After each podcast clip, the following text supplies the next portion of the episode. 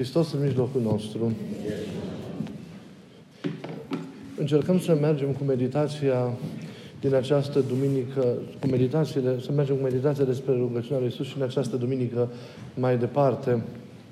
Am vorbit, am început să vorbim un pic în duminica care a trecut, încercăm să continuăm uh, această reflexie noastră asupra acestei importante rugăciuni, care este o cale esențială arătată de părinții bisericii pentru a ajunge la rugăciunea necontenită, la rugăciunea aceea lăuntrică în adâncul inimii noastre, la starea aceea înaltă și sfântă de a petrece cu Domnul în cămara din adâncul, din adâncul nostru.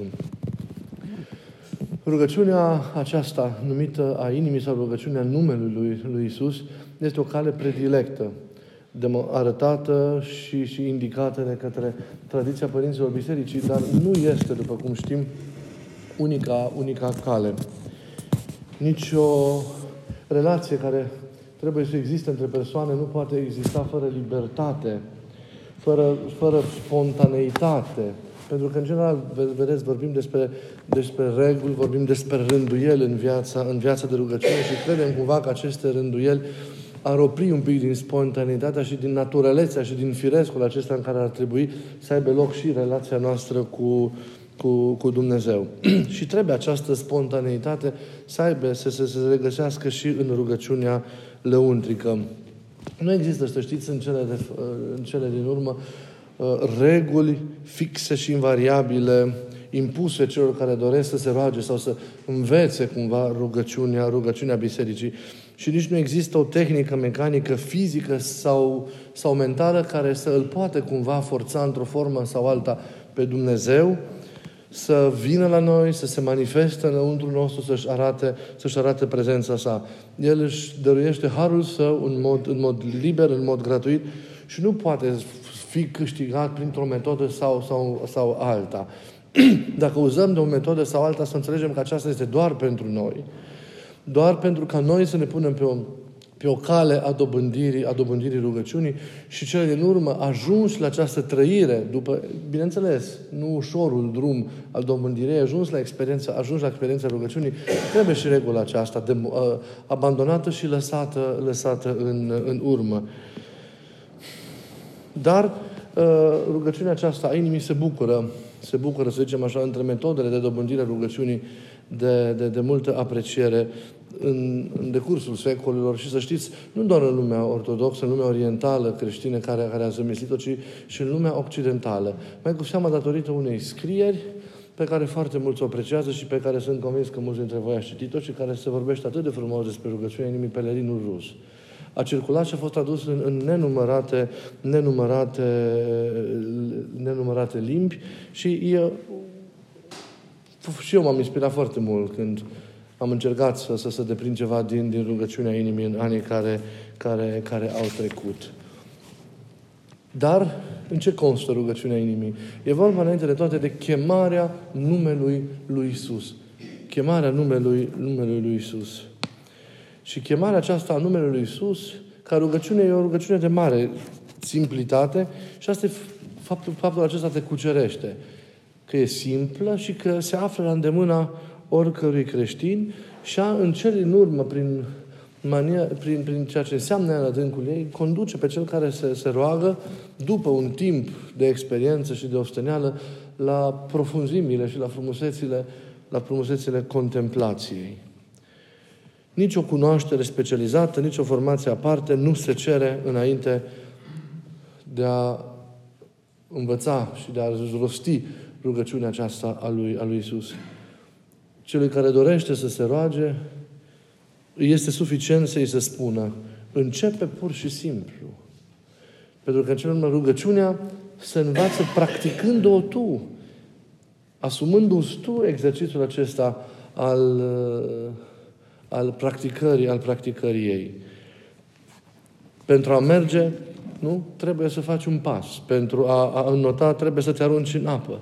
La fel este și cu chemarea numelui lui Isus. Începem prin a-L rosti, mărindu-L cu dragoste, ne lipim de numele Lui Isus, îl repetăm, îl chemăm din nou, nu ne gândim că invocăm numele, ne gândim la început doar la Isus însuși, îi rostim numele, rar, încet, liniștit, rostindu-l și rostindu-l, chemându-l și chemându-l, conștient fiind că stăm în prezența Lui. Nu în fața unui, unui imaginar, ne imaginăm o icoană așa cum ar fi El și nu, ne, stăm pur și simplu în prezența Lui, oprind mintea, oprind imaginația aceasta din, din, orice, din orice lucrare, lucrare a ei. Forma exterioară a, a rugăciunii se învață ușor, fundamental, știți că ea constă din, constă din cuvintele acestea. Doamne, Iisuse Hristoase, Fiul lui Dumnezeu, zice varianta asta completă, miluiește-mă pe mine, pe mine păcătosul. Fără să impune o uniformizare strictă acestei, acestei formule, pentru că putem să spunem și forma de plural pe care o folosim când ne rugăm împreună. Miluiește-ne în loc de miluiește-mă. Pot, pot, pot să rămână niște cuvinte lăsate deoparte din, din, din ea, dacă tu încerci, așa cum ne arată părinții și cum vom vorbi la una din întâlnirile viitoare, când vorbim de metoda propriu-zisă a ei, încerci să asociezi respirației și acum fiecare are un ritm al său, care, ritm care îi permite rostirea mai multor sau mai puținor cuvinte pe, pe această inspirație și expirație. Doamne, Iisuse Hristos, Fiul Dumnezeu, ar trebui miluiește-mă pe mine păcătosul. Eu nu reușesc. Eu reușesc, Doamne Iisuse Hristoase, miluiește-mă. Mi atâta, asta mi, mi, mi, se potrivește. Dar acum fiecare un ritm al lui, ă, accentul va, va cădea, vom vedea când, când vom vorbi îndată pe numele, pe numele lui, lui, lui, lui Iisus. Ei, dacă adaugi și păcătosul, se accentuează foarte mult și ideea aceasta de, de pocăință. Uneori se poate, se, poate, se poate insera și pomenirea Maicii Domnului și pomenirea Sfinților, și apoi iarăși revin la numele Iisus și îl rogi, și îl rogi, și îl rogi, după vreme are te oprești, mai adaugi pe mai că Domnul a dat Sfinți, iară te întorci la numele lui Iisus, la numele lui Iisus. Însă, singurul element esențial și invariabil este includerea în rugăciune și acesta este punctul ei de foc a Dumnezeiescului nume, Iisuse. Iisuse. Acesta este, acesta este elementul esențial în această rugăciune și fiecare este liber să descopere prin experiență personală ce formulă din cele mai scurte sau mai lungi îi se potrivește de rugăciune, dar esențialul constă în, în această strădanie de a chema numele, numele lui Isus. Formula trebuie, odată ce ne regăsim în ea, respectată, chiar poate altădată, o mai, chiar dacă o mai schimbăm, pentru că ne-am obișnuit prea mult și nu mai simțim eficiență în rugăciune, dar nu trebuie schimbată de multe ori, că zice Sfântul Grigorie Sinaitul, copacilor de multe ori transplantați dintr-un loc în altul nu le mai cresc rugăciuni, rădăcini. De aceea e important să, să găsim o formulă proprie de, de, de chemare a numelui Lui Isus, din cele pe care le știm, pornind de la formula aceasta de bază, și, cu, și pe ea să o, să, o, să o practicăm. Deci, vedeți că rugăciunea aceasta este cumva flexibilă și uh, această flexibilitate se vede și în condițiile exterioare sau în contextul extern în, în care se rostește această, această rugăciune. Și se pot distinge două modalități de practicare a rugăciunii și probabil că mulți dintre voi știți acest lucru din propria experiență. Este, este, este practicarea aceasta, să zicem, liberă a, a, a rugăciunii și este practicarea specială sau cu program, cu program sau cu rânduială a acestei, acestei rugăciuni. Cea liberă se referă la recitarea acestei rugăciuni în timpul activităților obișnuite de peste zi. Ea poate fi spusă de foarte multe ori, în momente diferite, care ar, minte, ar fi, din punct de vedere duhovnicesc, irosite. Când suntem ocupați cu probleme familiale sau semi-automate, în care nu, care nu necesită o preocupare explicită, să zicem așa, a noastră, cum ar fi aceea de a te îmbrăca, de a te, de a te spăla, de a face curățenie, de a face mâncare, uh, de a săpa grădina, de a conduce mașina, de a scârpi ciorapii, în sfârșit, de a, de a fi prins într-un ambuteiaj, de a sta în autobuz, Uh, într-un moment de calm al unei întrevederi speciale sau dificile, sau când nu pot să dorm, de atâtea ori zicem că ne trezim noaptea și nu mai putem să dormim, sau înainte de a deveni de plin conștient după, după somn și așa mai departe. În toate aceste situații care de cele mai multe ori spiritual sunt irosite pentru că nu facem nimic și ne ține mintea în toate părțile și din contră ne ocupăm cu toate minunile, ei, toate acestea ar fi niște momente potrivite în care sau facem sport, să rostim înăuntru nostru, în mintea noastră, chemarea aceasta a, a, a, numelui, a numelui lui Isus. La început, vedeți, cum vă spuneam și data trecută, ne muncim cumva pentru a dobândi rugăciunea. Și e, e, e într-adevăr greu să, să dobândești rugăciunea, că nu dintr-o dată reușești. E un drum, e un drum dureros de multe ori, zic, zic părinți, pentru că este lupta cu propria noastră fire. Știți că moștenim această fire căzută, care se împotrivește lui Dumnezeu, care nu mai face cele ale lui Dumnezeu, ci cele căderii. De aceea, orice înseamnă un, un efort pentru, pentru noi. Tot ce înseamnă, tot ce este legat de Dumnezeu, presupune un efort din partea noastră pentru a, pentru a săvârși, care de cele mai multe ori, ca orice efort, este, este dureros. Până să ajungem la o naturalizare a lucrării lui Dumnezeu în noi, Trebuie să, să, să ne trudim și să ne, și să ne, să ne ostenim. De aceea e important, vedeți, să, să, să, să duci, să luăm jugul statornicirii noastre în, în rugăciune. Chiar dacă nu simți, că noi avem și nerăbdarea asta care vine tot din orgoliu de, de a avea trăiri minunate și incredibile încă de la primii pași ai rugăciunii. Te aștepți în să vezi contemplați, să adică contemplați, să vezi lumina, să, deci lucrurile astea se întâmplă mai târziu, când ne despătimim, când experimentăm cumva rugăciunea. De cele mai multe ori dobândirea, ați văzut că am zis la trecută, dând exemplu din niște părinți, dobândirea ei e un dar exclusiv pe care Dumnezeu îl ți dă. Tu rămâi cu efortul și cu osteneala și cu dorința de a te ruga. Dar El vine și îți dă rugăciunea pentru că în celor mai a văzut data trecută, tăcând tu, El se face rugăciune în tine și El este Cel care, care se roagă în tine. Nu? Cum zice Pavel, Duhul Sfânt se roagă noi cu suspine negrăite.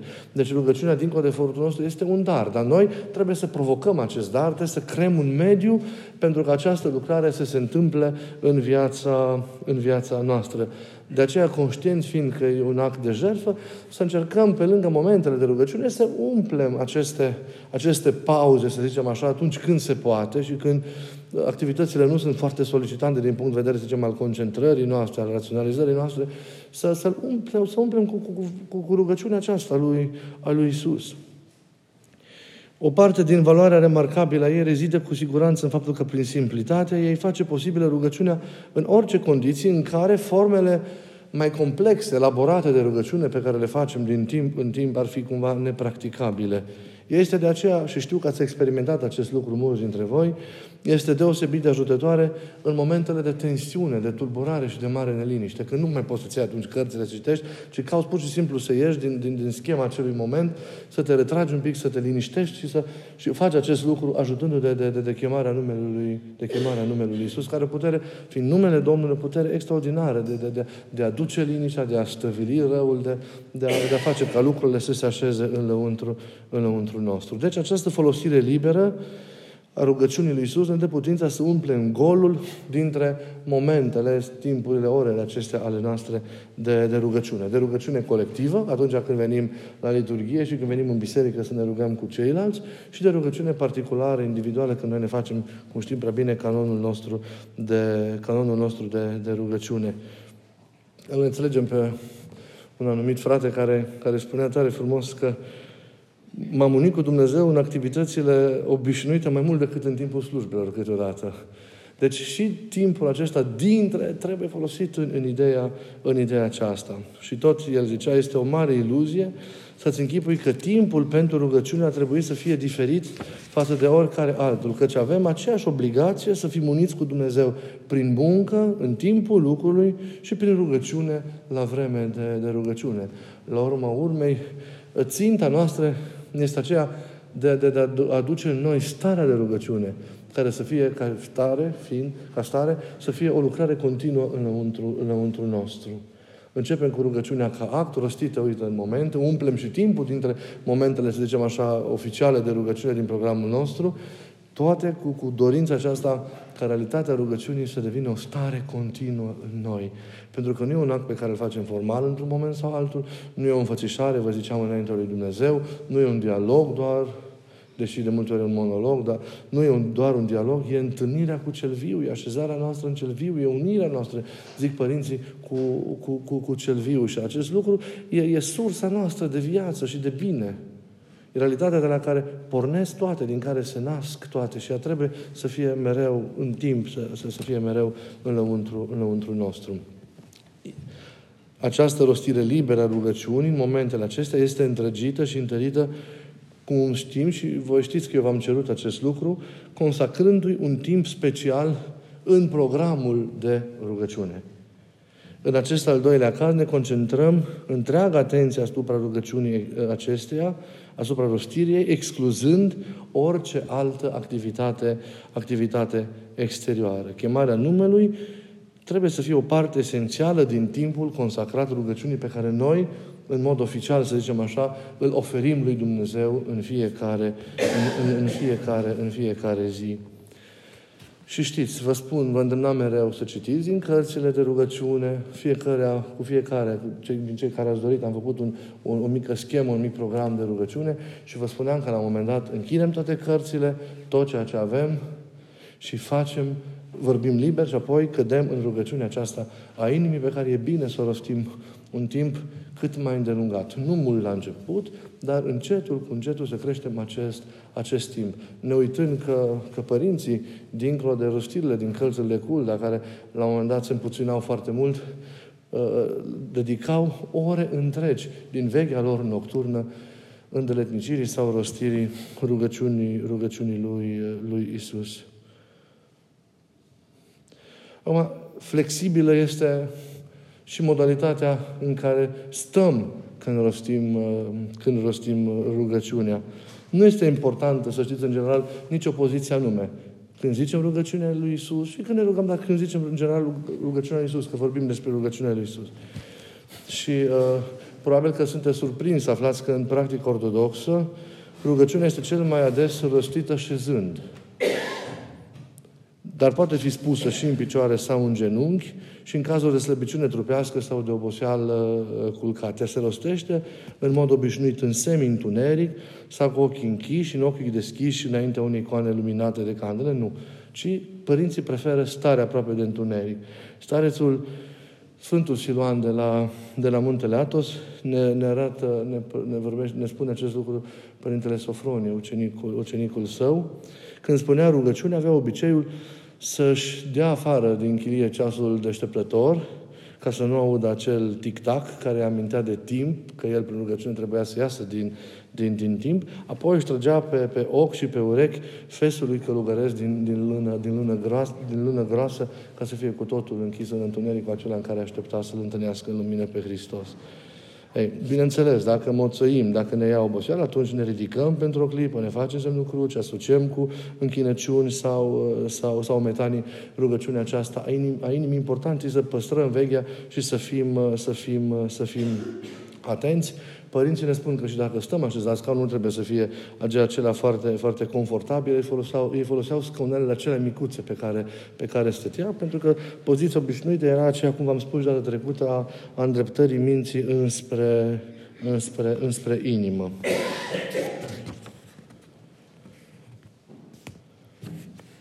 Rugăciunea aceasta se poate rosti și în grup. Și noi avem această experiență, că vedeți, măcar câteva clipe la finalul școlii de duminică sau când avem grupurile de rugăciune, noi o rostim, o rostim și, și, și împreună. Dar cel mai, cel mai des ea este uzitată individual în momentele noastre de rugăciune, fie libere, fie în cadrul, cum am spus, în cadrul canonului. Cuvintele nu trebuie când o rostim, nu trebuie umflate așa de, de, de, de, de enfază, ci trebuie să, să fie așa uh, liniștite, dulci, cu minți. Pentru că trebuie să lăsăm rugăciunea să stabilească ea însăși propriul său ritm interior.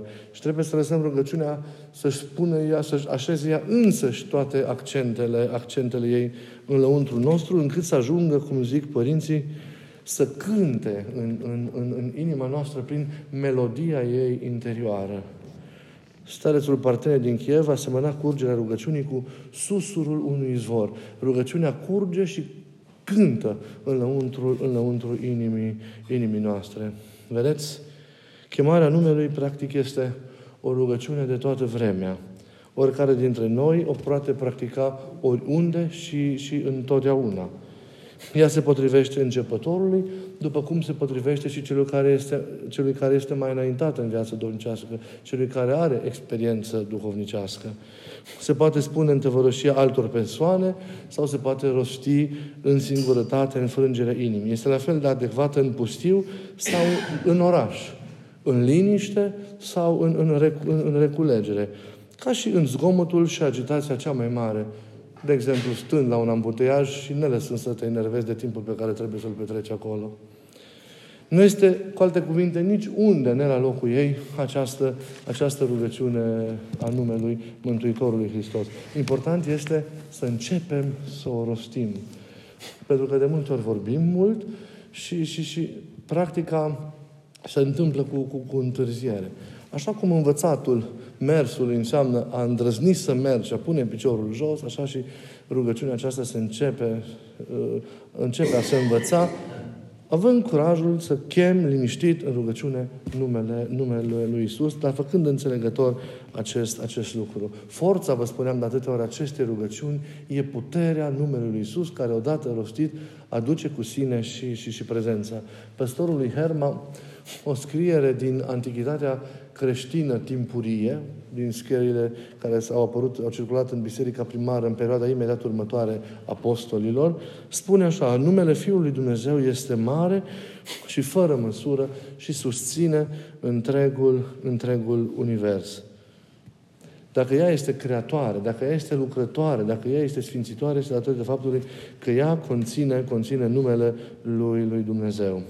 În tradiția ebraică, a face un lucru în numele cuiva sau a invoca numele sau a-l chema pe nume, pe, pe, sau a chema pe nume persoana respectivă, era un fapt de mare greutate, era un fapt care era cu semnificație și cu putere multă.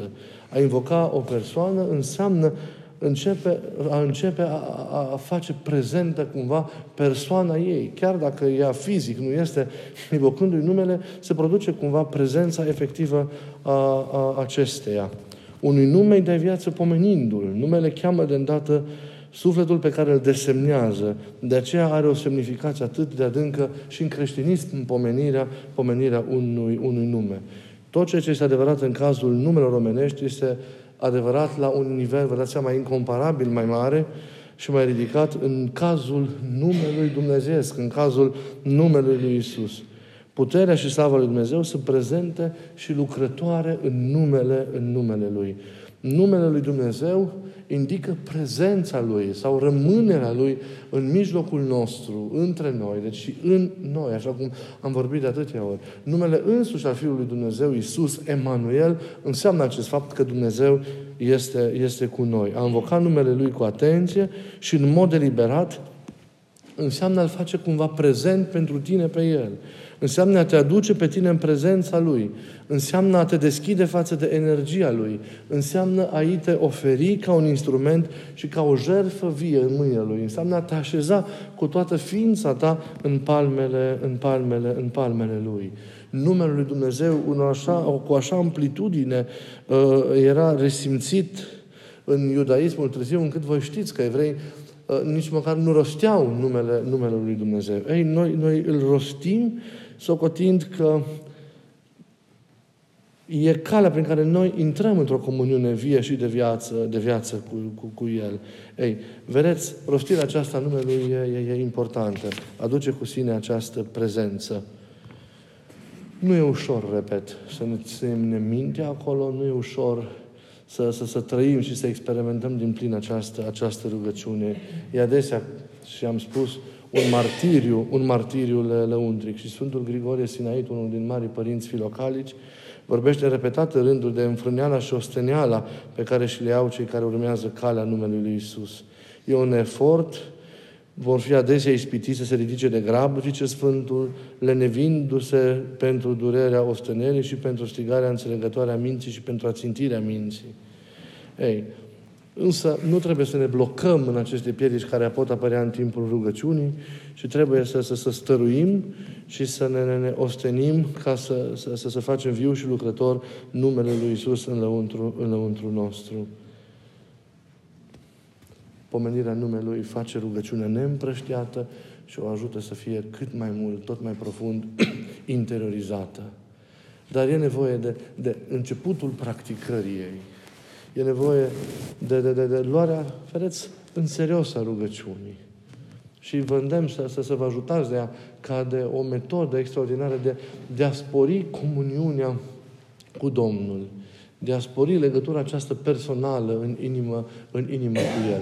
De multe ori cuvintele celelalte sunt neputincioase ale noastre de a se exprima. De multe ori nu ne regăsim poate în ceea ce citim, suntem obosiți pentru acest lucru sau rugăciunea lui Isus este potrivită în orice stare pentru a fi rostită. Și când te ajungi de cărți, urmând ca apoi să le închizi, să te dedici rugăciunii lui Isus, sau când nu poți să faci altceva, să te dedici doar rugăciunii lui Isus. E o cale care ne-a fost arătată de părinții bisericii și face parte din patrimoniul spiritual al nostru și e important să ne ajutăm de ea. Nu e o regulă, nu e un canon, nu e o dogmă.